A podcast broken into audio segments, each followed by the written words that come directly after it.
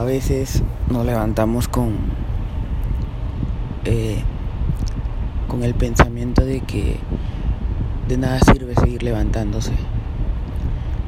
El día a día de las personas, del ser humano, hombres y mujeres, es bastante difícil. Sé que hay, hay personas que capaz no se levantan con todo el ánimo del mundo, pero a pesar de todo, ellas también en algún momento tienen días en donde no quieren continuar, no quieren avanzar. Cuando a mí me pasa esas cosas, yo siempre recurro a mi mamá, siempre busco eh, conversar con ella, siempre busco, no sé, que me levante el ánimo, pero ella siempre me recuerda que primero es Dios, que primero debemos acercarnos a Él.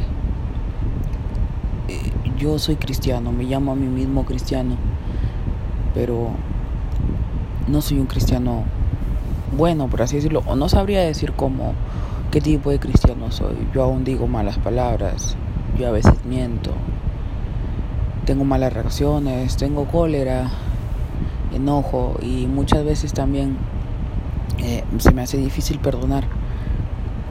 Pero día a día uno, en mi caso, combato contra esas sensaciones, contra esas reacciones y contra esas palabras porque esa es la vida del cristiano, por eso yo me considero cristiano.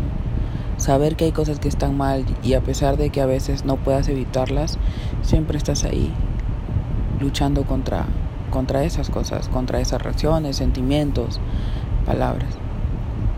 La palabra de Dios dice, encomienda a Jehová tu camino, confía en Él y Él hará. Y a lo largo de estos tres, cuatro años que yo voy eh, intentando seguir la palabra de Dios, sé que es así. No es que lo crea, lo sé, lo he vivido.